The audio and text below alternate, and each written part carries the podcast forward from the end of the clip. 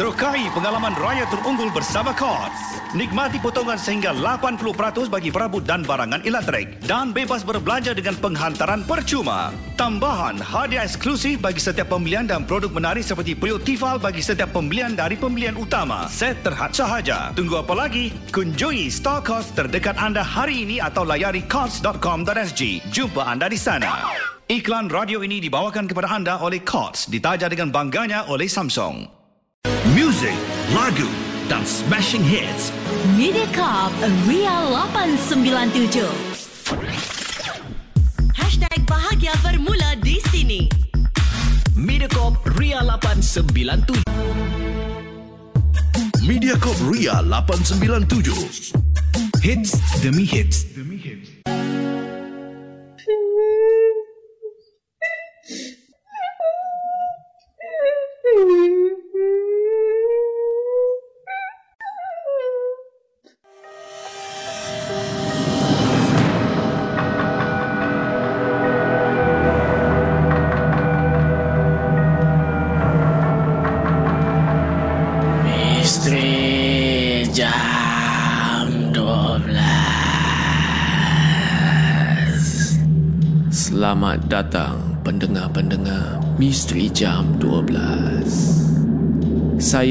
akan menemani anda setiap malam Isnin hingga Jumaat Tepat pada jam 12 malam Sebelum anda tanya Suara siapa pula ni di Misteri Jam 12? Biarlah saya memperkenalkan diri saya ini.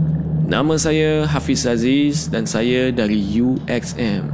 UXM adalah YouTuber di Singapura yang membuat konten-konten seram di YouTube. Dan kali ini saya teruja sangat untuk kongsikan kisah-kisah dan pengalaman seram kepada pendengar Misteri Jam 12 Gerun Malam.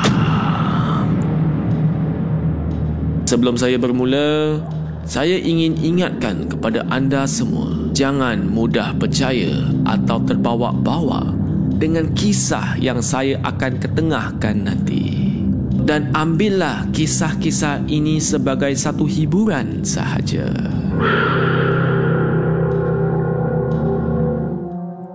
Pada malam ini, kami ada Zaidi yang akan kongsikan kisahnya yang menyeramkan.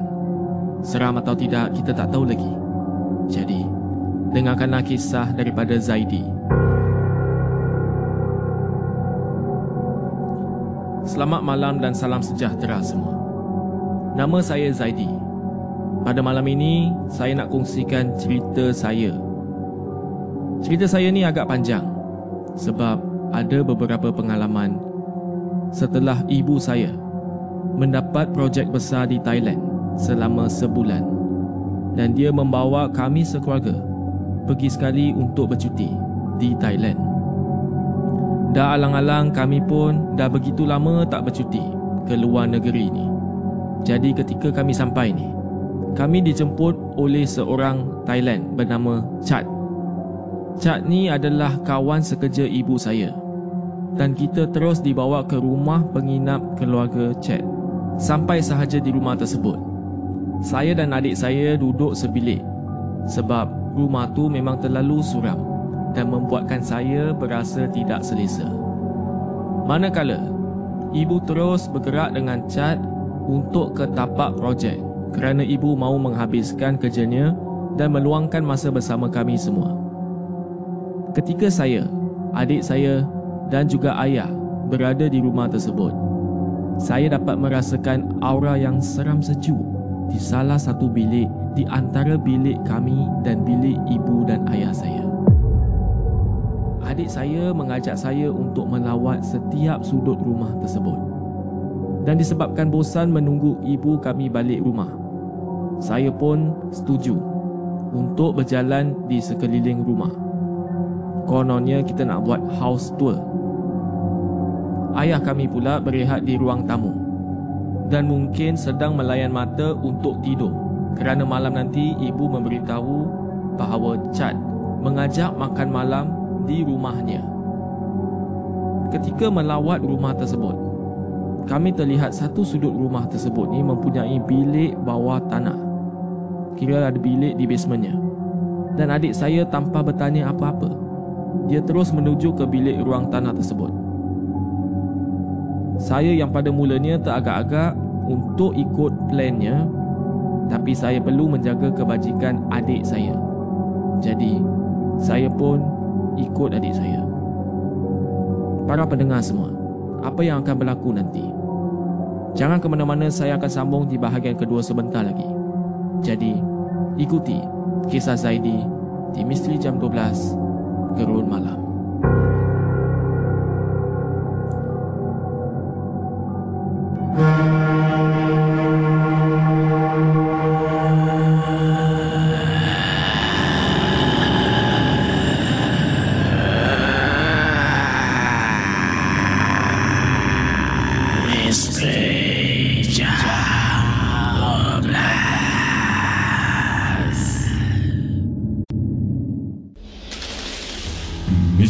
Jam 12 Gerun Malam hantarkan kisah-kisah misteri anda menerusi alamat email mj12 at mediacorp.com.sg di WhatsApp Ria 97868464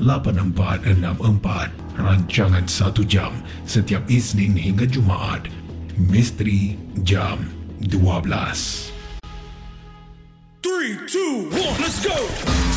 Hiburan, 8, tahap, 9, optima. 7. Mediacorp Ria 897. Hiburan tahap optima. Ria 897 Berlega di dunia digital. Ria 897 bermanifestasi dunia digital. Dari kota Singa ke seluruh Asia Dari Asia Tenggara ke Eropah Dari Timur Tengah ke benua Amerika Dari bandar utama dunia ke sempadan negara, pekan dan kota, kami bersama anda. Anda, kami, aku, kamu dan kita semua. Disatukan dengan hanya satu sentuhan bahagia Ria Dan di gelombang maya kita akan bersama. Tidak kira di mana anda berada, kami senantiasa bersama. Hiburan,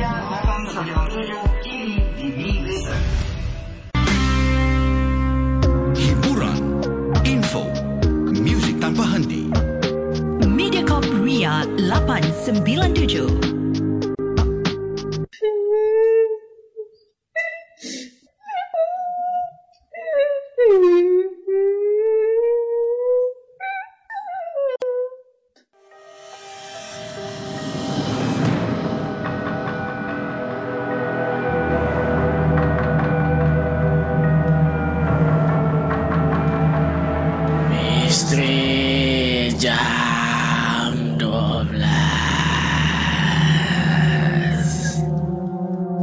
Kembali ke Misteri Jam 12 Gerun Malam.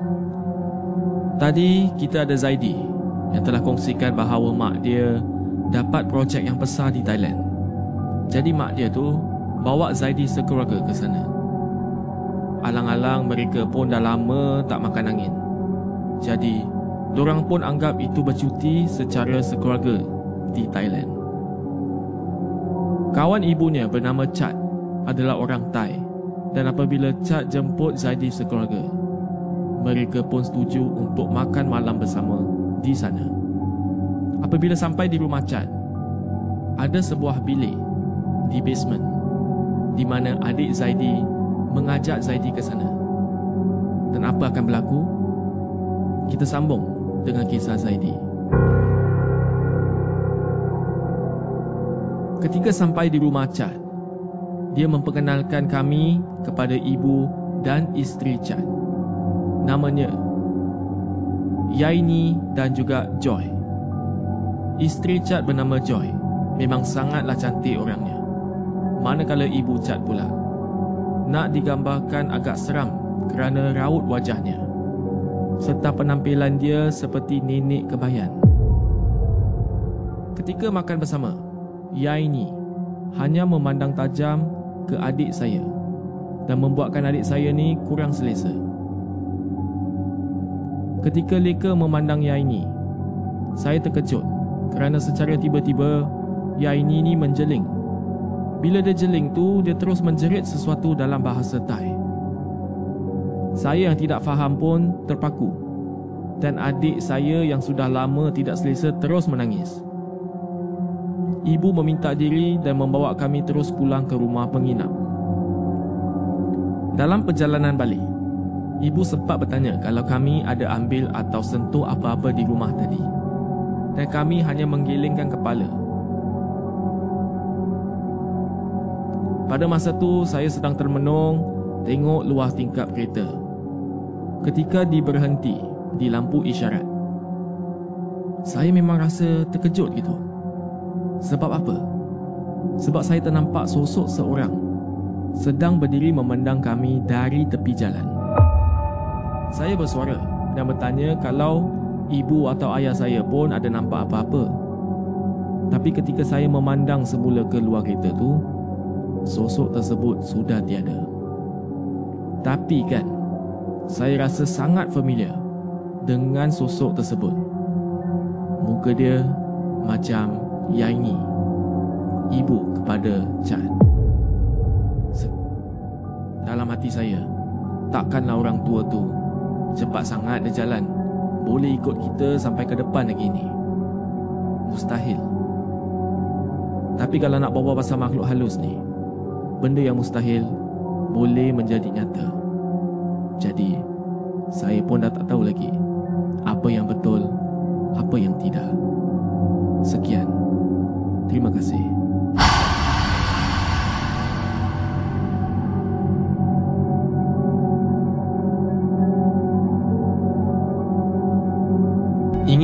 ingatkan lagi, jangan mudah percaya dengan kisah-kisah yang diketengahkan.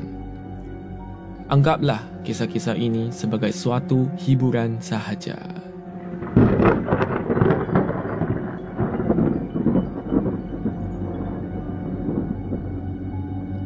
Kalau anda ingin hantarkan kisah atau pengalaman anda yang menyeramkan, sila hantar ke email mj12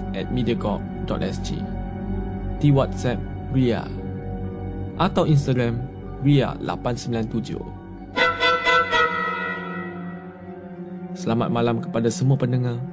Saya Hafiz Aziz dan akan saya jumpa anda lagi di Misteri Jam 12 Gerun Misteri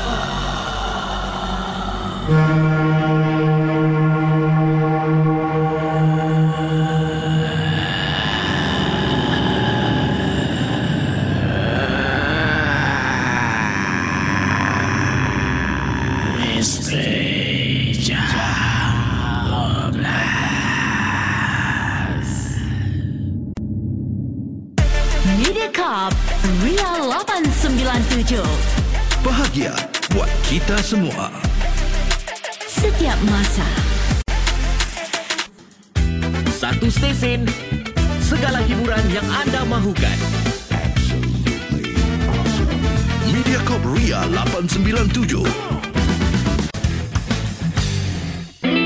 Mediacorp Ria 897. 897, hiburan tahap optima. Dengar lagu-lagu hits Ria 897 menerusi aplikasi Mi Listen. Muat turun aplikasi Mi Listen yang telah dikemas kini.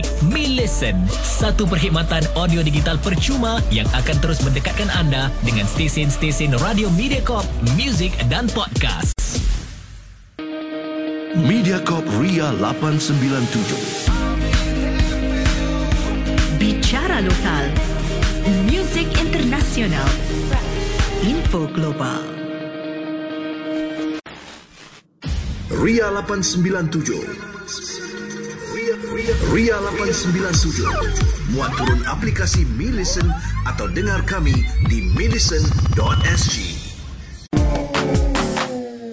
Ria 897 Berlegar bermanifestasi di dunia digital Dari kota Singa ke seluruh Asia. Dari bandar utama dunia Sempadan negara, pekan dan kota Kami bersama anda Anda, kami, aku kamu dan kita semua. Disatukan dengan hanya satu sentuhan bahagia. Ria. Dan di gelombang maya, kita akan bersama. Kami senantiasa bersama. Ria. Hiburan tahap optima. Dari kami Ria 897.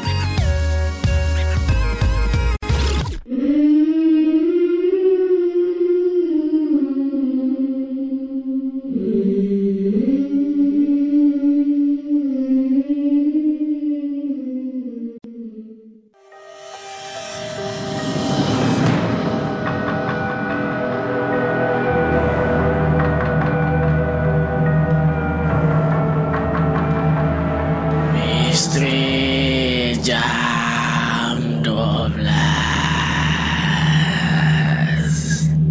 Selamat datang pendengar-pendengar Misteri jam 12 Saya akan menemani anda setiap malam Isnin hingga Jumaat Tepat pada jam 12 malam.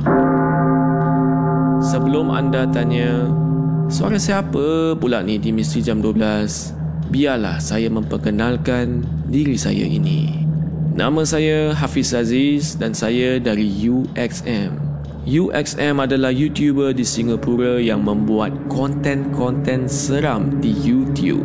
Dan kali ini saya teruja sangat untuk kongsikan kisah-kisah dan pengalaman seram kepada pendengar Misteri Jam 12 Gerun Malam. Sebelum saya bermula, saya ingin ingatkan kepada anda semua, jangan mudah percaya atau terbawa-bawa dengan kisah yang saya akan ketengahkan nanti. Dan ambillah kisah-kisah ini sebagai satu hiburan sahaja. Pada malam ini kami ada Zaidi lagi yang akan sambungkan kisahnya yang menyeramkan. Seram atau tidak, kita tak tahu lagi. Jadi, dengarkanlah kisah sambungan daripada Zaidi.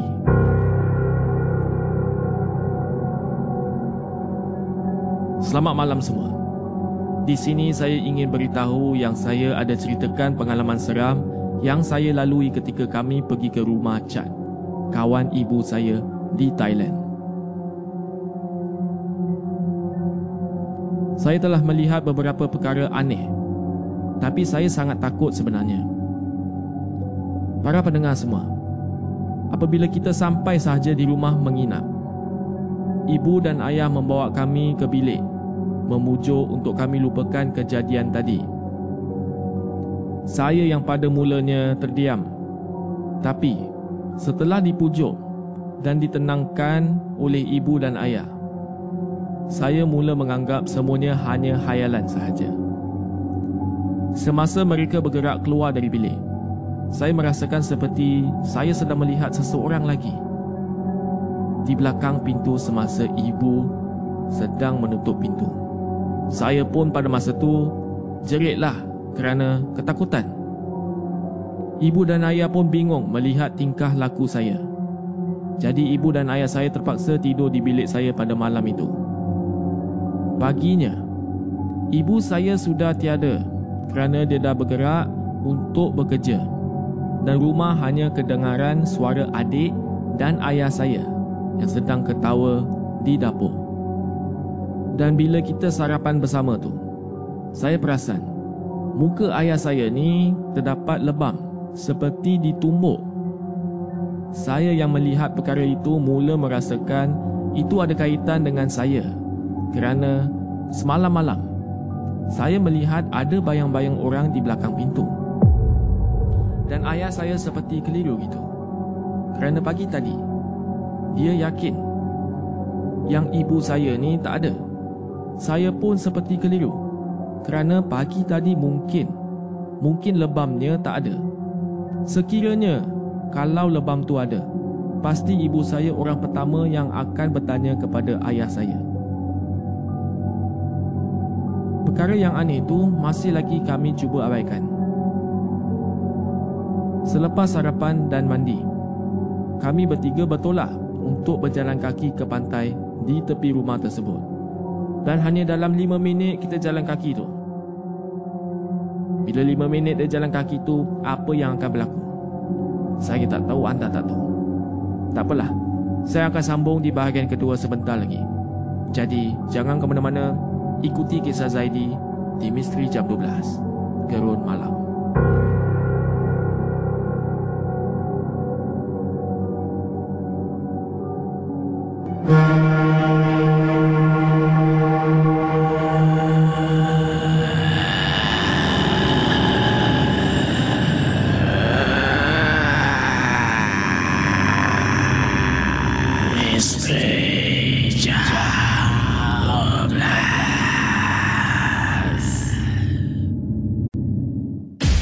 Ria 897 menemani anda sepanjang hari.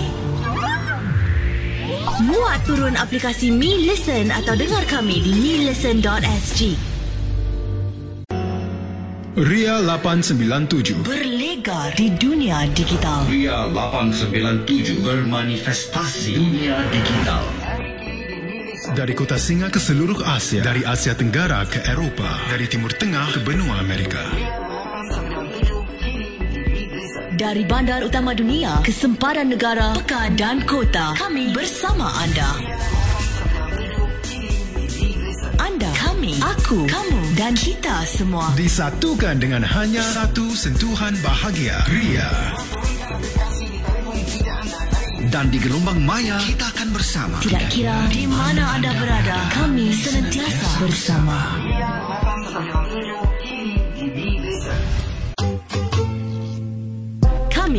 kamu, anda, kita. Satu rasa. Ria.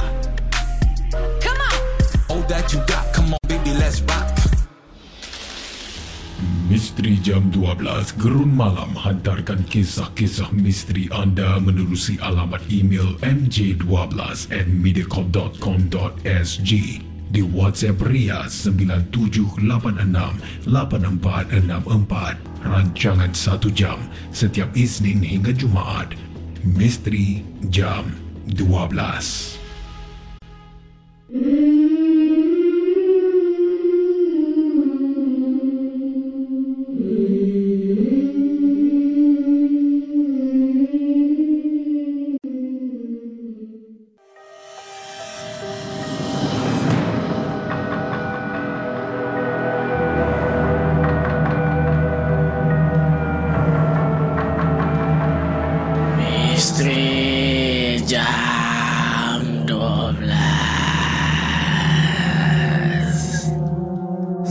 kembali ke Misteri Jam 12 Gerun Malam.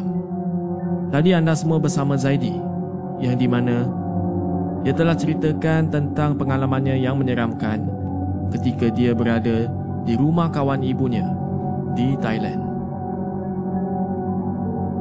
Saya akan sambung kisah Zaidi ya.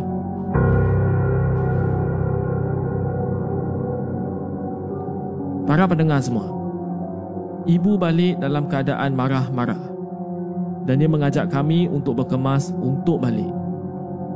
Tanpa bertanya apa-apa walaupun saya ni bingung. Saya dan adik terus ke bilik untuk mengemas semua barang kami. Saya terdengar ibu mengadu kepada ayah kami bahawa Chad rupanya mau sabotaj kerja ibu dan cuba melakukan benda yang bukan-bukan kepada keluarga kami. Sekiranya ibu saya berjaya dalam projek kerjanya. Bila kita sibuk mengemas sambil mengintai ibu dan ayah saya di ruang tamu yang sedang bercerita, saya terkejut kerana tiba-tiba seakan-akan Yaini yang macam nenek kebayan tu lalu di tepi pintu dengan laju. Ia membuatkan saya terjerit dan ibu dan ayah saya pun terkejutlah. Hampir menangis. Saya berlari ke arah adik saya yang sedang sibuk mengemas baju-bajunya. Para pendengar semua. Rupanya, selama kami di rumah tersebut, adik saya telah membawa naik barang yang tidak sepatutnya. Barang tersebut seakan-akan patung kecil yang di dalamnya berbalut barang-barang yang saya tak tahu apa kandungannya. Saya memberitahu ibu dan ayah. Lalu, bila kita keluar je daripada rumah tersebut, dan kita bawa patung tersebut ke masjid berdekatan untuk bertanya kepada Yang Arif. Rupa-rupanya, kandungan patung itu adalah gambar ibu dan ayah serta benda-benda yang tajam. Dan kata Ustaz, tempat tersebut itu adalah sihir yang dihantar untuk membunuh mangsa. Sebab itulah kami semua diganggu sepanjang kami berada di sana. Kerana ada orang yang tidak suka dengan ibu dan juga keluarga kami. Tapi nasibnya keluarga saya ni selamat sampailah hari ini. Dan saya bersyukur sangat-sangat yang sihir itu tidak berlanjut. Saya memang tak boleh bayangkanlah kalau niat ibu saya untuk bawa kami semua ke Thailand. Untuk kononnya dapat kerja, dapat projek yang besar dan juga bercuti secara ramai-ramai. Dan kita semua kena sihir dan mungkin ibu dan ayah saya kena bunuh. Saya memang tak boleh bayangkan. Sekian. Itu sahaja kisah daripada saya. Para pendengar semua, itulah kisah daripada Zaidi. Memang bernasib baiklah eh. Mereka tu bertindak dengan cepat. Dan para pendengar semua, apakah pendapat anda?